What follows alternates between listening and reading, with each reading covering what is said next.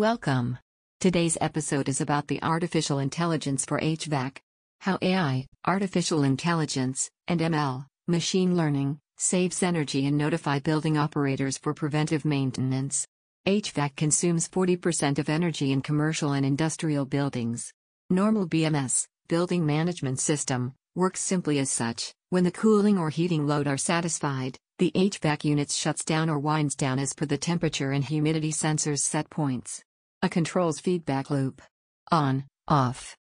On the other hand, AI monitors the HVAC system alive within a building through sensors and IoT, Internet of Things, and continuously adjusts the temperature, humidity set points and tweaks actuators of fans VFD, variable frequency drive, dampers, valves, pumps etc. to have the optimal and most efficient operation of the system harmonizing it.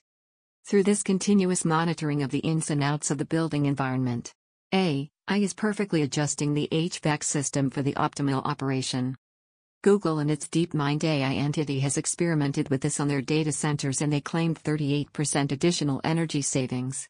That is something to consider seriously, if you count the numbers of buildings globally that can benefit of such. What is supervised learning?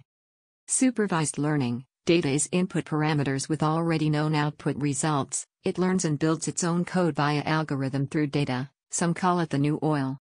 ML works in parallel, having learned from previous data with supervised learning, continuously keeps learning from new data and predicts when a fault of an equipment might occur to notify the maintenance staff of preventive maintenance action to be taken. Unsupervised learning experiments with input data only and learns from what happens when the output reveals itself from real life facts, this is the future of smart buildings and smart cities. AI and ML in buildings are still at their infancy level and will perfect tremendously in the next decade or two. Conclusion The building HVAC and other M&E systems are continuously being monitored, analyzed and adjusted to keep the operation optimal and keeps improving with time. Technicians and facilities managers cannot do that alone with thousands of sensors measuring the building system alive. An impossible task. Thank you for listening.